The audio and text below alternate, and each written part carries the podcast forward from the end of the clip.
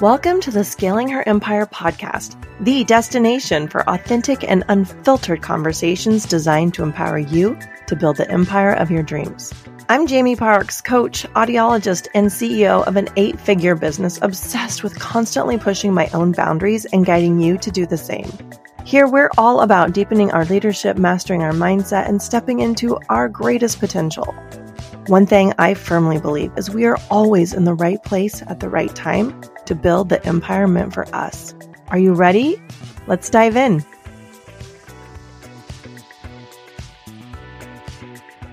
Welcome back to Scaling Her Empire. I am so grateful you are here. I am beyond thrilled with all of the feedback and support I've gotten throughout my episodes. I want to update you on the 45 higher challenge that I started for myself and for you. I hope you have jumped over to the Scaling Her Empire private Facebook group and downloaded the worksheet to walk you through it. But for me, I have added two habits Number one, I am journaling every day and I am meditating before I go to bed. And then the other part is to drop two habits. And those habits that I've dropped are having my phone at dinner with me. I'm trying to give my full attention to my meal and Russ and being very present rather than being distracted by my phone and incoming text messages or ideas or anything. I'm just putting the phone away. And the other habit that I dropped was scrolling TikTok before bed. And I do believe that all four of these habits are moving me in the direction of, you know, my higher self, being the best version of myself. So this past weekend, it was really hard because Russ and I were in Miami celebrating my cousin's birthday. Shout out to her. Happy birthday. And I just didn't feel in control of my day or my time. And I could have used that as an excuse to drop my habits and revert back, but I didn't. And I feel really proud of the fact that I was able to put myself first, even though I did not feel in control. And as an Enneagram 8, we hate feeling like other people are controlling us or have control of us. And we want to always appear like we're in control. And I've definitely fallen into the trap of trying to control what other people think of me. But in reality, other people are only able to see me and my actions through their own lens. It's not the lens that I'm trying to create for them. They can't take that on. You know, we have our own blueprint for life and the experiences that they have that got them to this point give them all of the tools and the proof, I guess you could say, that their lens is correct. So no matter what, I'm never going to be able to control what other people think of me. And I was thinking about this idea of control. It's not just in your personal life, it's in business as well. You know, for me, I have over 70 employees and I can't control any of my employees. I cannot control how they communicate with each other. I cannot control how they show up at work or prioritize their performance. And I can't even control how they judge their own performance. You know, in my experience, top performers will always judge themselves harshly and think they could do better.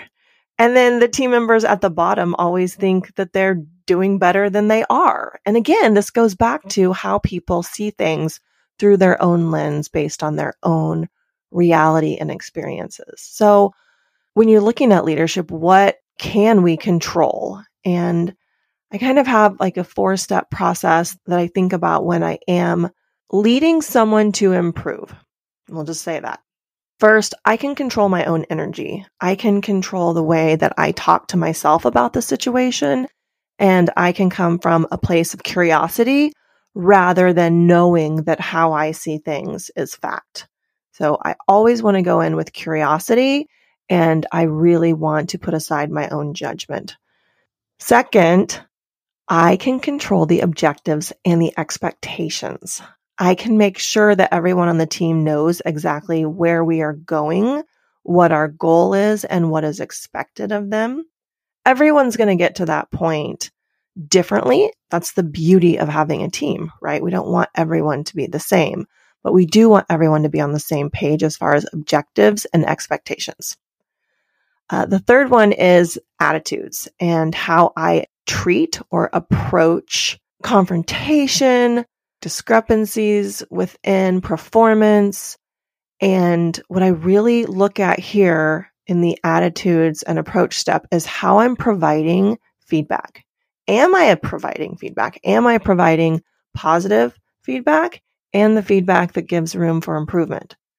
I think this can be one of the things that leaders want to skip or want to ignore. And they think, oh, they'll figure it out, or surely they know that this is not moving us in the right direction. And the, the reality is, no, they don't always know that. And as a leader, it's our job to provide positive feedback and feedback that shows room for improvement. We always have room for improvement. So we should always be giving feedback. And it doesn't have to be negative or unwanted. When you really step into step two and control the objectives and the expectations, your team knows where they're going and they're going to ask for feedback because they want to move in the right direction as well. And then the last thing that you can control in leadership is you can control who is on the team and who isn't. I know that hiring, firing, those are tough topics and they make people really uncomfortable. You feel a sense of uncertainty when you're hiring.